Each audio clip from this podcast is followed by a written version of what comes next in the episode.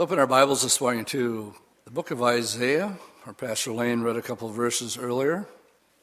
Isaiah chapter 28, I've entitled this morning's message, Line Upon Line, verse 9 and 10.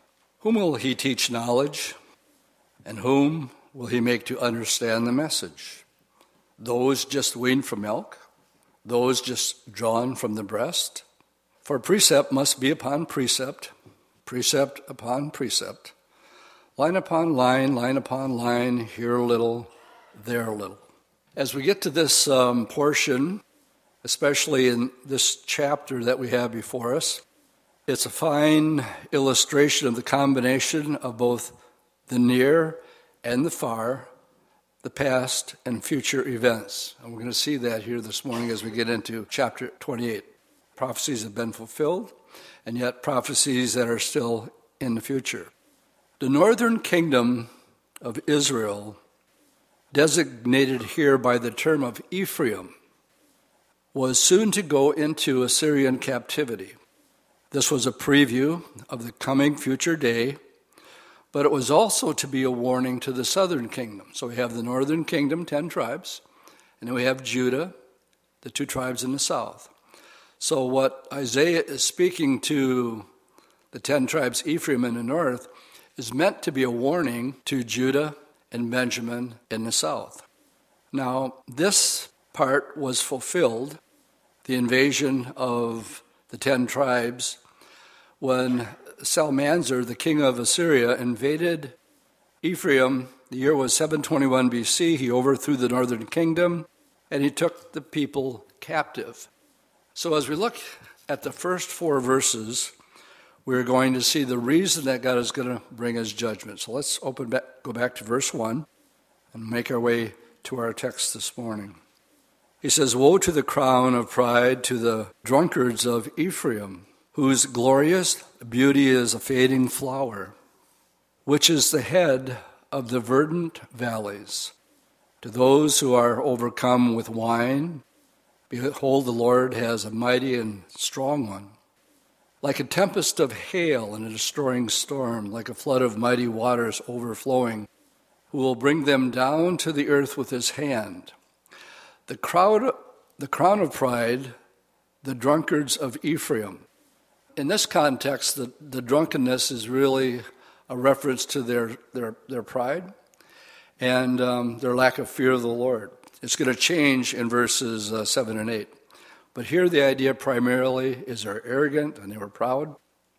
Verse 4 And the glorious beauty is a fading flower, which is the head of the verdant valley, like the first fruits before the summer, which an observer sees, he, he eats it up, and it's still in his hand. So the first four verses, let me just give you a little bit of, of background. Um, when the kingdom was divided after Solomon, of course, it was Rehoboam who stayed in the south, and it was Jeroboam who rebelled, and he took over the ten northern tribes. And um, they had maybe 19 or 20. I always get the two mixed up. Um, but I think it's 19. And of the 19 kings of the northern tribes, without exception, it says, They did evil in the sight of the Lord after the sins of their father Jeroboam. Every single one of them.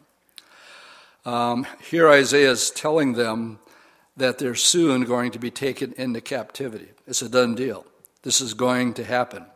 As we look back on it, here's an example of a prophecy being fulfilled. It has, hasn't happened yet, but in 721 BC, just as the Lord said, um, they were taken into captivity. Now, this was supposed to shake up the guys in the south because this same king of Assyria, a different king, but still Assyria, is eventually going to come after Jerusalem. He's eventually going to come after Jerusalem. And that one will be thwarted. But I'm getting ahead of myself. Now, here's the example that I'd like you to see. When those 19 kings came in, and this is going to be pertinent and relevant when we get to our latter part of our study this morning. One of the downfalls was King Ahab. He married a gal named Jezebel. And she introduced to the 10 northern tribes Baal worship. And that's why when Elijah had had it out on Mount Carmel with the 450 prophets of Baal, um, you know, Elijah hightails it. And he's fearful because of Jezebel, because he had killed 450 prophets of Baal. But she introduced false doctrine, false teaching, and we need to see it in the Old Testament because the Lord is going to specifically refer to it when we get to the book of Revelation this morning and ter- talking to the church of Thyatira. Now, switch gears. Between verse 4 and verse 5, we are now going into the future, just like that. And uh, it says, in that day. It's not in the day that is in reference to the captivity. The Lord of hosts for a glo- crown of glory and a diadem of beauty. Clearly, we're talking kingdom to the remnant of his people. And so in verse 6, for a spirit of justice to him who sits in judgment, and for strength to those who turn back the battle at the gate. So, glorious diadem, crown. This is clearly now something that you want to pick up on as we study the Bible chapter by chapter, book by book. That you want to get familiar with um, the Lord switching gears from one prophecy that predicts the fall of the ten northern tribes, and all of a sudden you're in the millennium. And that's what you have in verse 5 and 6. Then he skips back, and now he gives just how bad it really is in these 10 tribes in verses 7 and 8.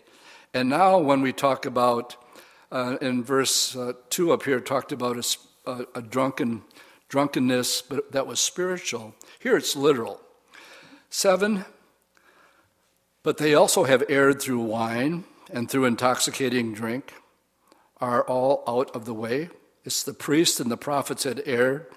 Through intoxicating drink, they are swallowed up by wine. They are out of the way through intoxicating drink.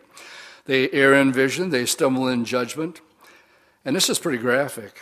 For all tables are full of vomit, and so that there's no place to clean. I mean, that's pretty graphic. And it, um, again, it was this reason that God is going to bring in judgment.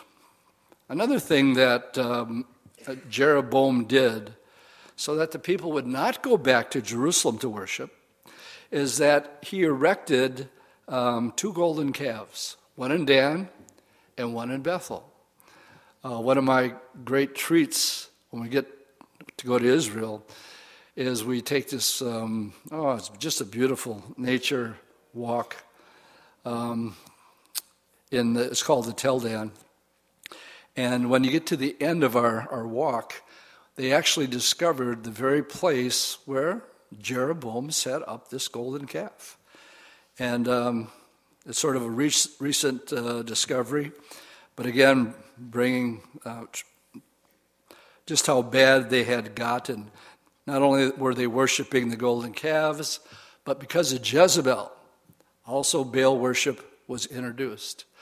They mocked the Levitical priesthood. Oh, they had priests, but you didn't have to be a Levite.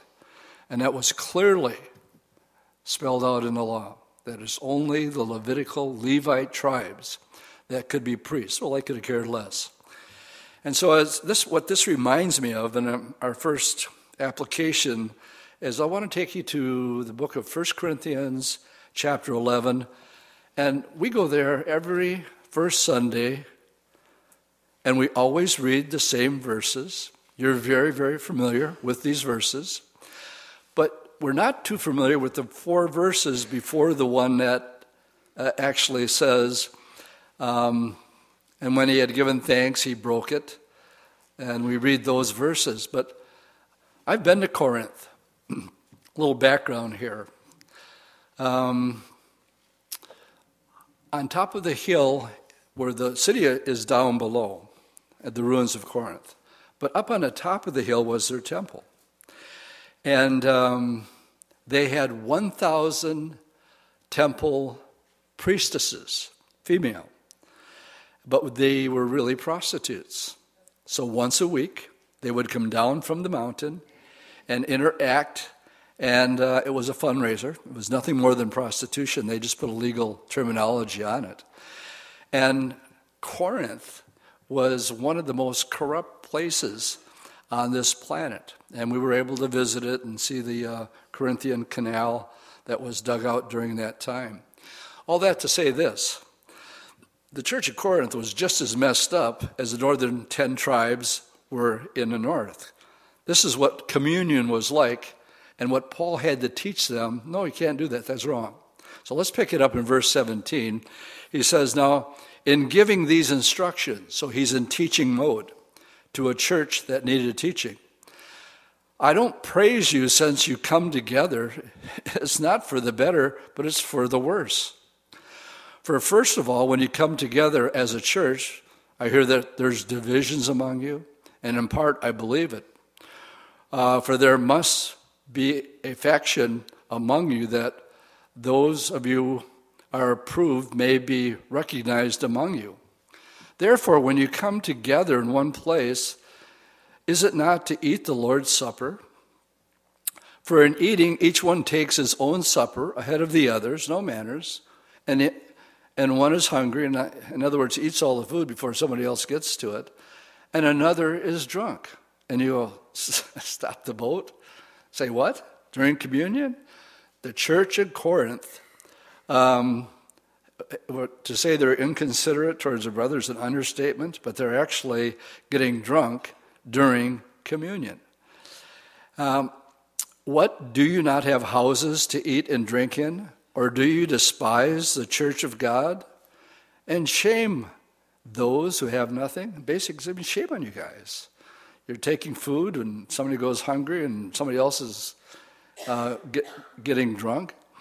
He says, or do you despise the church of God and shame those who have nothing? What shall I say to you? Shall I praise you in this? I do not praise you. Well, we never read those scriptures, but now we go into what we're very familiar with, and we read this at pretty much every first Sunday, where I received from the Lord that which I also delivered to you, that the Lord Jesus, the same night that he was betrayed, took bread. And these are the verses that we're familiar with. But let me tell you, the Corinthian church has more baby ABC elementary teachings than any of the New Testament books because they were heathenistic in their background. A lot of sexual immorality. 1 Corinthians 5 has um, some um, guy sleeping with his husband's wife or some, uh, some incest of some sort, so he's got to deal with that. And he does, very directly, Paul does. Um, major teaching in chapters 12, 13, and 14 in Corinthians, which are some of the definitive chapters of the working of the Holy Spirit in the church. That's chapter 12. Chapter 14 is a very detailed how to and now how not to use the gift of tongues in particular. And uh, right in the middle, of course, sandwiched between the two, we have 1 Corinthians uh, 13, which basically says, forget anything unless it's done because of your love for the Lord. Good place for an amen? If, if, if, if it's not love or done in love, you're a clanging cymbal and a clanging bell. I don't care what you give, I don't care how much knowledge you have, I don't care how much faith you have, it means nothing unless you're motivated because you're grateful for what Jesus has done for you.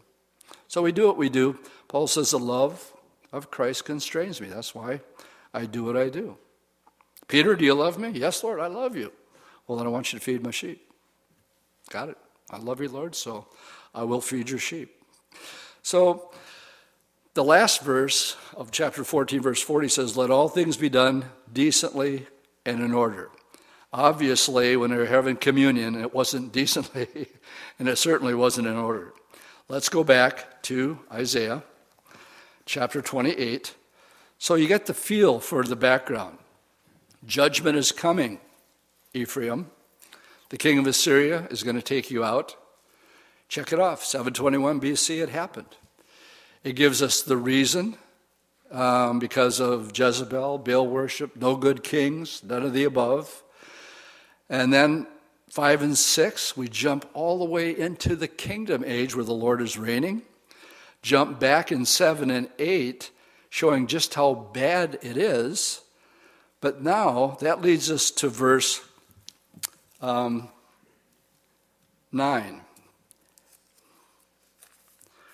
And I want to quote one more verse because verse 9 and 10 is going to turn into a, one of my notes that I missed here that I want to read from 1 Corinthians 3 about the Corinthian church. And I quote 1 Corinthians 3 1.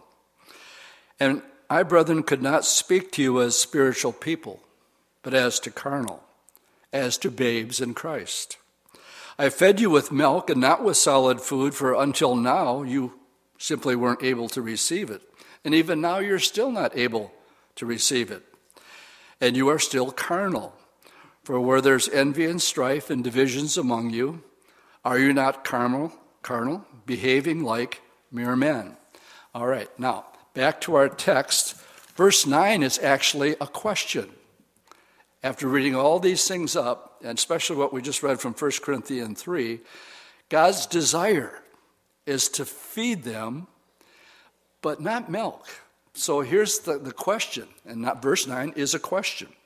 It says, Whom will he teach knowledge? Question. And whom will he make to understand the message? Uh, those that are weaned from milk? Answer, no. Uh, those that are drawn from the breast? No. So verse 9 is a question. I want to. Uh, things shouldn't be this way in the 10 tribes in the north. It's not what I wanted for you, but you're carnal. And um, you're pagan, worshiping the Baals and worshiping golden calves. But here's what I wanted for you. Now we get to 10. This is a very, very important scripture in our understanding how God works. So in verse 10, he says, For precept must be upon precept line upon line, precept upon precept, line upon line, here a little and there a little. Verse 10 is God's desired way for his people to grow spiritually. And, gang, there's simply no shortcuts in doing this, none whatsoever. Line upon line, precept upon precept, chapter by chapter, verse by verse, here a little, there a little. This is what God wanted for his people and it goes on down to verse 12, where he tells them, I really wanted you to have rest. I didn't want you to be worried about being attacked by the king of Assyria. I really wanted you to have peace and rest um, because that's my purpose and my plan for you. And that's what we read in verse 12 to whom he said, This is the rest with which you may cause the weary to rest. Now, the Lord, like he says, he's not willing that any should perish. He just wants us to come to repentance so that we can have his rest. And this would be refreshing, he says in verse 12, yet they would not. And so, what he wanted for them was basic get into the word, listen to the prophets, line upon line, precept upon precept. And what that will produce he says, is this rest that can only come that way. Well, I couldn't help but thinking what Jesus said when he said in um, Matthew 11, He says, I want you to take my yoke upon you, and I want you to learn of me. Learn of me. For I am gentle, I'm lowly in heart, and you will find rest for your souls. Well, here's the question how do we learn from Jesus? How does one learn from Jesus? Answer to that question by teaching God's Word, line upon line, precept upon precept. Paul, when talking about ministering, uh, he said in Acts 20, For I have not shunned to declare to you the whole counsel of God. I mean, the whole thing, all of it, from Genesis all the way through to his time. He says, I'm not going to back off from that. I'm not going to shy away from that. I've given you all of it, the whole counsel of God. Now, when you get into the Bible and you start reading it, of course, as a baby Christian, it's okay because we call it, you, you do feed, feed babies milk, no problem. But if you're 20 years old in the Lord and you're still feeding on the milk, you know, Hebrews 6 says, let's leave the elementary ABCs of the Christian faith, not going back to things that you did when you were learning your ABCs. And he was wanting them to be mature so that he could give them um, meat. We are saved, of course. We all know this by faith. Ephesians 2 8, for by grace you have been saved through faith. And it's not of yourself, it's the gift of God. But how does one receive faith? Well, Romans 10 says, so then faith comes by hearing, and hearing, help me, gang, what does it say? Hearing comes how? By the Word of God. How? Line upon line, precept upon precept, here a little, there a little. And what happens when you hear the Word, your faith is increased. Instead of uh, calamity, Jesus said you're going to find rest for your souls if you learn of me. But there's no shortcuts there either. It's a disciplined study of going through and continuing, and what the scriptures teach us how to conduct our services, how we're to go in our faith. The model is laid out for us. No sooner had the church been birthed, 3,000 people get saved, and we have the model of what the church of Jesus Christ should look like. It says Acts 2:42 and they continued steadfastly in the apostles' doctrine. That's simply Bible study. Continually did that. And then it said they continually fellowshipped with one another. Um, then they had breaking of bread, one of the two things the Lord said to do. Uh, whenever you do this, do it in remembrance of me. The main thing is Jesus dying on the cross. And we do it uh, here at Calvary, first Sunday of the month. And then in prayers. Prayer is the lifeblood of the church, and it's actually the highlight of my week, getting together with, with the guys on Saturday morning. What a blessing it is. I know them better than anybody else. We know what to pray for, and uh, everybody participates in that. Sadly, today, many have left the biblical model and have replaced it with what I call seeker sensitive, purpose driven models that are out there, rewriting Acts 2. I'm going to quote a couple paragraphs from Eric Barger and his comment on Bill Hybels and Willow Creek. And it's the repentance uh, letter that they repented of their uh, structure of rewriting how to build a church.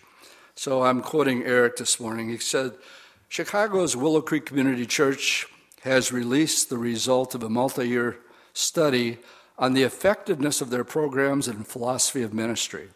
A new book, it's called Reveal, where you, uh, where are you? Is the question, is the name of it. it's co authored by Willow Creek insider Uh, Cally Parkinson and Craig Hawkins, stated that the so called seeker model made popular by Bill Hybels is a failure.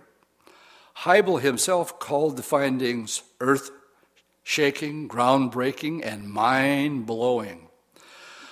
Hybel states, We made a mistake.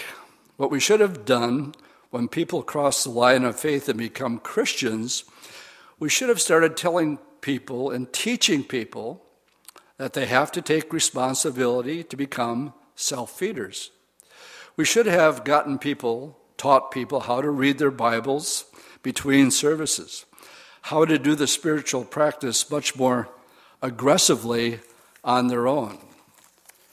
Now, incredibly, the guru of church growth now tells us that people need to be reading their Bibles and taking responsibility for their own spiritual growth. Ohio Christian radio talk show host and commentator Bob Burney reiterated the crux of why so many of us haven't been fans of Hybels' approach to ministry. He said, The new report reveals that most of what they, Willow Creek, have been doing for these many years and what they have taught millions of others to do is not producing solid disciples of Jesus Christ. Numbers, yes, a lot of big churches, but not disciples. I like to say about wide and an inch deep. A lot is viewed, but they're very, very shallow where they can't get to the meat of the word. Burney continues the one individual who has perhaps the greatest influence on an American church in one generation has now admitted his philosophy of ministry was in large part a mistake. The extent of this error defies measurement because of its impact on churches across our country and in our own valley, I might add. Perhaps the most amazing thing I have seen concerning the Willow Creek admission is that these leaders who ministry philosophy changed the practice and thinking of thousands of churches over the last 20 years are still looking for whatever it was that they thought they had found when they first told us that the seeker sensitive was the new read the next statement carefully and this is from their own words. This is one of the leaders at willow creek greg hawkins stated our dream is that we fundamentally change the way we do church, that we take out a clean sheet of paper, we rethink all of our old assumptions, we replace it with new insights, insights that are informed by research and rooted in Scripture. Let me define a little um, bit about uh, informed by research. We call it a demographic study. You go out there and you talk to people and you say, What would you like to see in a church? And then they model that demographic study, and poof. And, um, oh, what's his name? The guru in the CEO business. And it'll come to me about a half an hour from now. and I'll come back and tell you. Peter Drucker. Um, not a Christian, but he, both Rick Warren and Bill Hybels will tell you their mentor is him. And he's the CEO guru of many uh, Fortune 500 companies, Peter Drucker, and has been a big influence. So we checked it out. I remember this 2007. So we thought, okay, well, we'll see if, if they really do. Well, the next week they had Erwin, McManus, the very next week for a youth conference. And, and uh, you'll have to do your homework to find out who he is. So there really wasn't a change. Well, what happens when people get away from line upon line? They wanted to rewrite the book, and so they did. But what happens when you leave line upon line, precept upon precept, here little, there little, revolving around the Word of God? Let me give you two Old Testament examples. The first one, let's go back to 2 Kings, chapter 22. Let's see what happened to Israel. The setting here, one of my favorite kings is Josiah. He had no idea what he was getting into when he became king. The two kings before him, Manasseh was one of the worst kings that Israel ever, ever had. And then after him was uh, Amnon. Both of them did great evil in the sight of the Lord. And evidently, what had happened is that the temple in Jerusalem became like a warehouse, and it had been, it got really run down.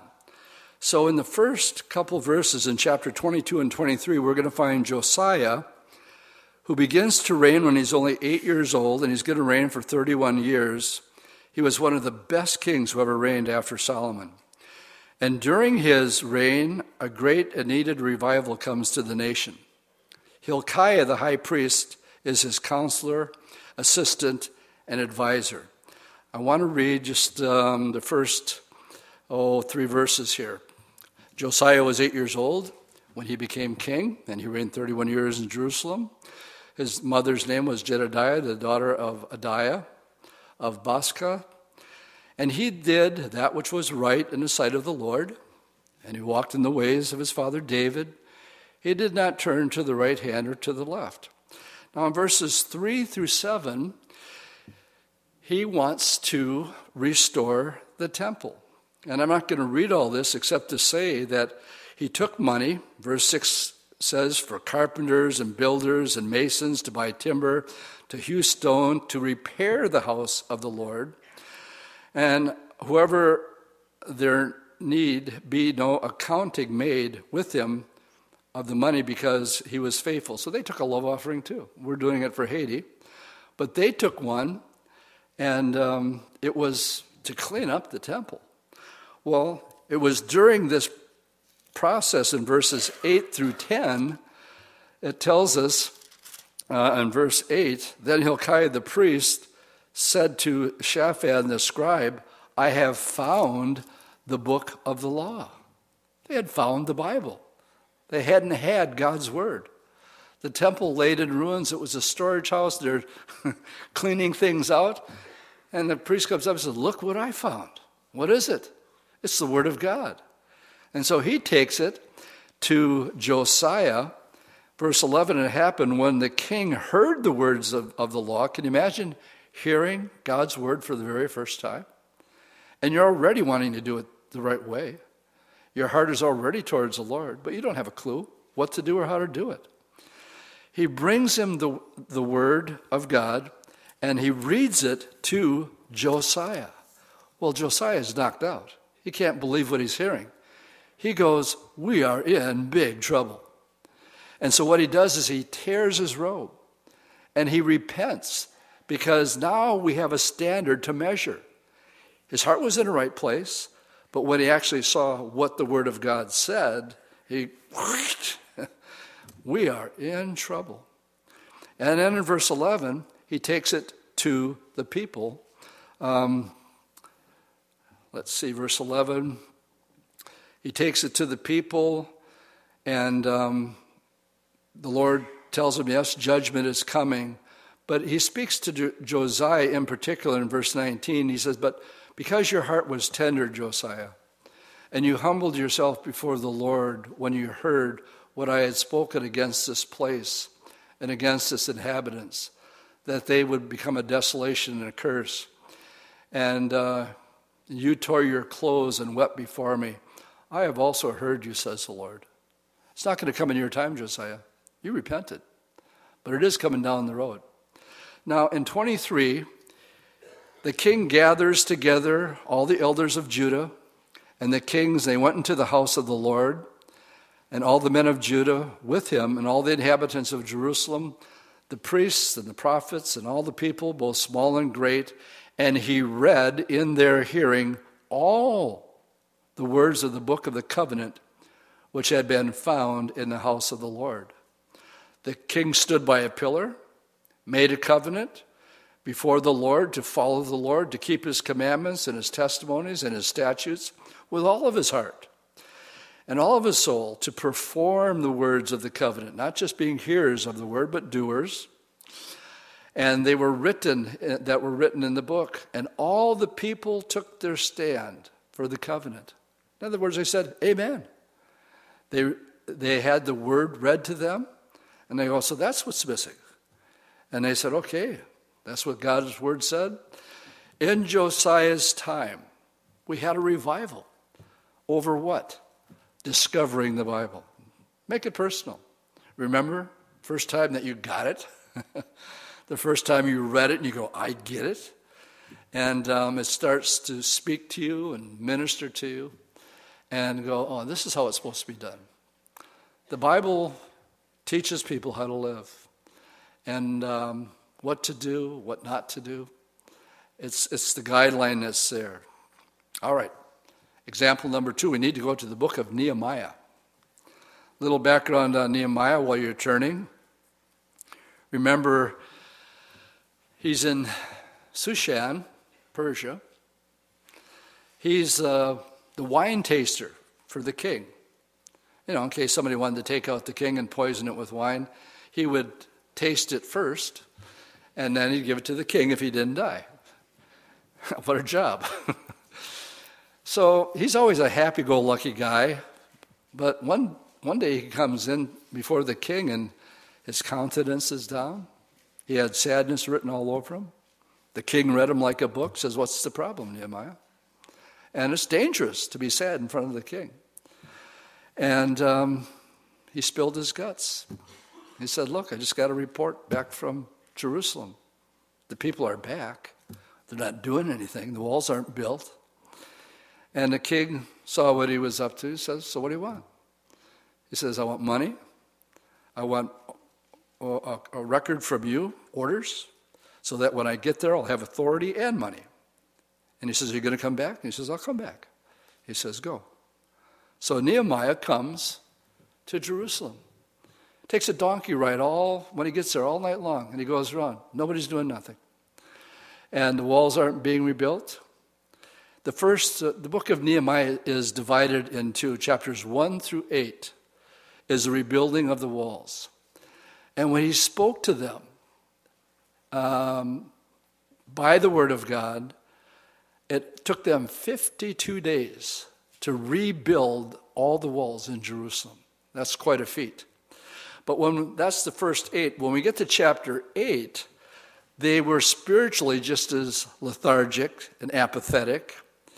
Um, and when we get to verse 8, here's how he changed that around. And what I'd like to do is simply read these verses and let them speak for themselves. So that's the background. Now, all the people gathered together as one man in an open square that was in front of the Watergate. President Nixon was thus um, fired and he resigned and followed. Oh, no, it's not there. Just different, different Watergate. Just want to see if you're listening. And they told Ezra the scribe to bring the book of the law of Moses, which the Lord had commanded Israel.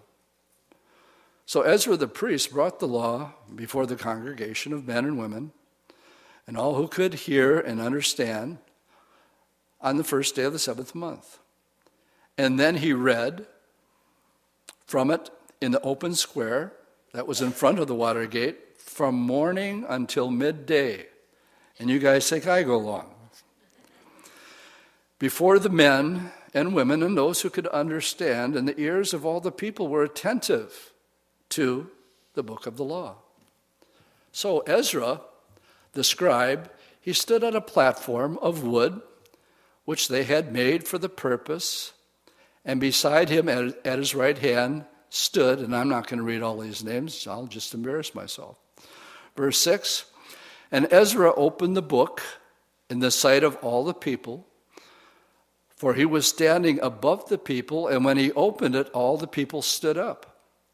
And Ezra blessed the Lord, the great God, and then all the people answered, Amen, Amen, while lifting up their hands, and they bowed their heads and they worshiped the Lord with their faces to the ground. And again, I'm leaving off the list of names. And uh, he helped, verse 7, he helped the people to understand the law and the people stood in their place. So they read, notice this, distinctly from the book in the law of God, and they gave the sense. In other words, they just didn't read it. He actually stopped and says, okay, this is what this means. You just read it now, let me explain it. And he gave the sense, and he helped them to understand the reading. It reminds me of the Ethiopian, you know, who goes to Jerusalem looking for God, can't find him. He's on his way back home. He's reading the book of Isaiah 53. Philip is there, and he asks him the obvious question as the guy's up there scratching his head on his chariot. He says, Hey, do you, under- do you understand what you're reading? He says, Well, how can I unless somebody would teach me? So we read in Ephesians 4 when the Holy Spirit was given. It says, When Jesus ascended, he first descended in the lower parts of the earth. And then he ascended above all things and he gave gifts to men. And there's different gifts of the Holy Spirit, but one of them is pastor, teacher.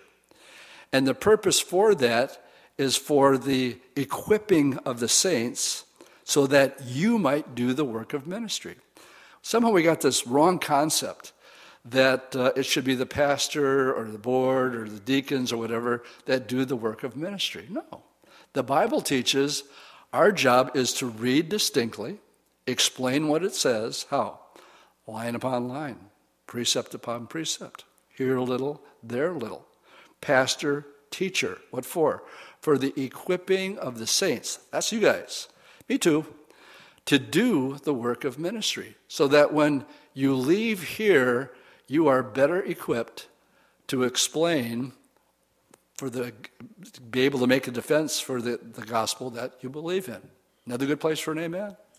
Amen. That's what this is why we do what we do here at Calvary. It was it was modeled for us by Pastor Chuck, of course, who simply got it from Halley's Bible Handbook. Page one, Halley's Bible Handbook says this. If you're a pastor, it might be a good thing to take your people through the entire Bible, chapter by chapter, and book by book. And Chuck said, That's great. I only had two years worth of sermons, so every two years he was changing churches.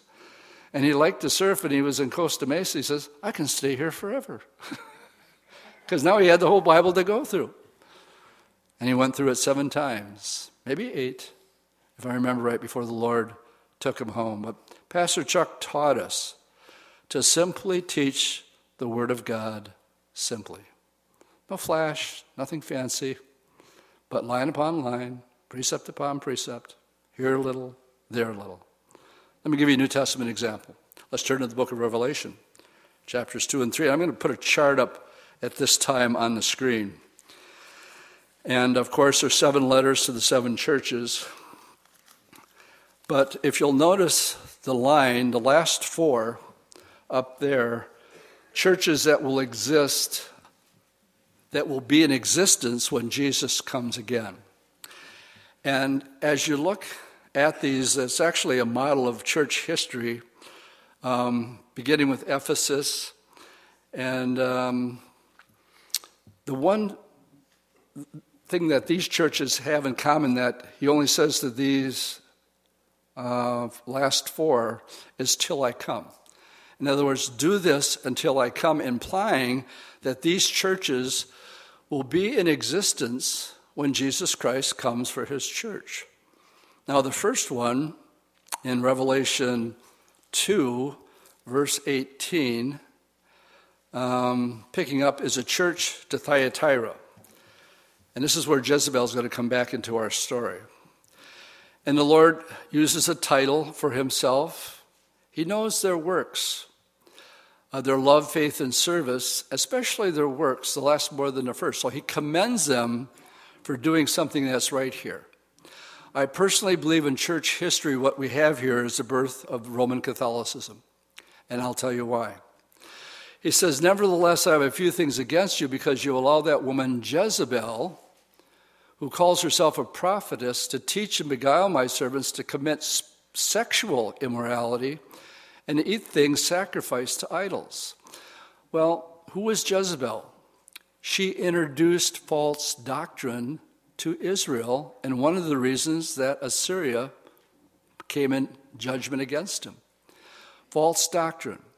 In other words, another gospel, and primarily that which Jesus hates most, he says in uh, chapters 2 and 3, the doctrine of the Nicolaitans uh, two Latin words, Nico and laity, power over the people.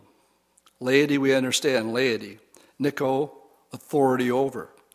So we have here the impression that um, the leadership was in a position of a hierarchy in an order.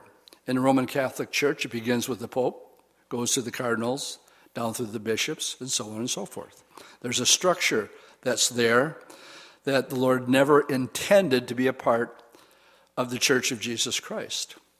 And he tells them, I gave you time to repent of your sexual uh, immorality, and you did not. Therefore, I'm going to cast you into a sickbed, and whoever commits adultery with her into great tribulation, unless they repent of their deeds. Now, I take that literally to mean there are many organizations in our country, they say, We're Christian. Ask a Mormon, we're Christians. Ask Jehovah Witnesses, we're Christians. Many different sects and groups say they're Christians. Sometimes people will come and say, You know, I like it here. How do I join the church? And I say, You can't. You can't. Why can't I? I says, Because you have to be born into it. And so we're not members, we are simply part of the body of Christ. And my authority is no different than your authority. Well, let me take that back. The Bible says to respect the book and therefore uh, respect the person who's speaking it. But that's as far as that goes. Somebody want to say amen to that? And the, the scriptures are clear that. I'm not making this up on the fly here, but only because of that. But he hated the idea of ruling over another person. And so he gets down and he washes the disciples' feet. And Peter says, You're not washing my feet. He says, Well, Pete, you want to be the greatest, you got to be the least, and I'm washing feet today. He says, Okay, Lord, give me a bath. He says, No, just, just the feet, Peter. But the idea of the humility of having, uh, Lane uses it often, we're simply unprofitable servants. We're just grateful that Jesus died for me when I know it should have been me taking uh, the rap for what I did. And so, because he did that for me, I'm just a grateful guy, just like you. So, that's the first one that will be in existence. I could make it practical and local. Um, Coach McCarthy, a week uh, on March 5th, is uh, I got a picture of him here with a priest laying his hand on him and blessing him. And there's going to be a, a big shindig uh, sponsored by the Catholic Diocese of Green Bay, and it gives the times and the events. Well, you throw a name like McCarthy out there, you're going to have a lot of guys show up. What are they going to get? Roman Catholicism, just by the fact of who's putting it on. And so we, we find that one. Let's go on to the next one. Sardis, verses 3 16, has nothing bad said about them. So here is another group represented in the last times. What they were known for was um, uh, the suffering that they had gone through. And um, Sardis, let me get my chart here, that was Smyrna. Sardis is known as the dead church. You have a name that you are alive, but you're dead. I grew up in a Protestant church and um, went faithfully until I didn't have to anymore. My dad went every Sunday. Dad was kind of upset when he met the Lord. And he went and talked to the pastor of this Protestant church. He said, I've been here for 25 years and never once heard that I had to be born again. And when dad got born again, he went and had a little meeting. And uh, they, you have a name that you're alive, but you're dead. Question Do we see dead Protestantism today? Where you really see it is in Europe. They're closing them 40 and 50 a day over, they're called state churches. And the only reason they've been around this long is the state sponsors them. But if that goes away, then the church goes away. So we see dead Protestantism. And uh, there is something bad that he says they also, he says, remember where you have received and hold fast till I come. See, till I come. In other words, um, for you don't know what hour I will come upon you. Uh, and then he commends some in that church, as I should say in the church of Thyatira, uh, that says that even though they're in the Roman Catholic Church, they don't hold to these customs. And he says, You will be clothed in white. So, do you have born again believers in the Lutheran Church? Absolutely. I know some born again um, Lutheran ministers. And I know born again people that are in the Catholic Church. Some, sometimes they see it as a missionary field. All right, the next one is Philadelphia. Here's a church it's noted, uh, verse 3 I know your works. The Lord says, I'm going to put before you an open door. Uh, you have little strength, but you have not denied my name. They were into, and you have kept my word. And so here is a basic Bible believing church where the Lord says, Because you have kept my command to persevere, I'm going to keep you from the hour of trial. I believe this is a reference to the rapture because you are a born again church, you teach the Word of God, I'm going to keep you from the hour of trial, which will come upon, notice, the whole earth. So clearly, the tribulation is in view, and he's going to keep the church of Philadelphia from that. The last one is the church of Laodicea, 14 to 23. It says, I know your works, that you're neither cold nor hot. I could wish that you were cold or hot. So then, because you're lukewarm and neither cold nor hot, I will spew you out of my mouth. Because you say, I am rich, I become wealthy, I have need of nothing. And you don't know that you're wretched, miserable, poor, blind, and naked.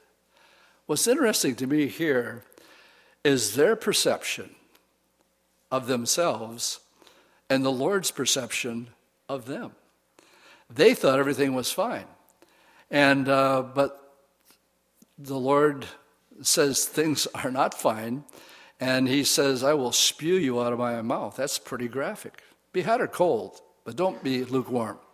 Either you're for me or you're against me. Either you gather or you scatter. Somebody want to say amen to that?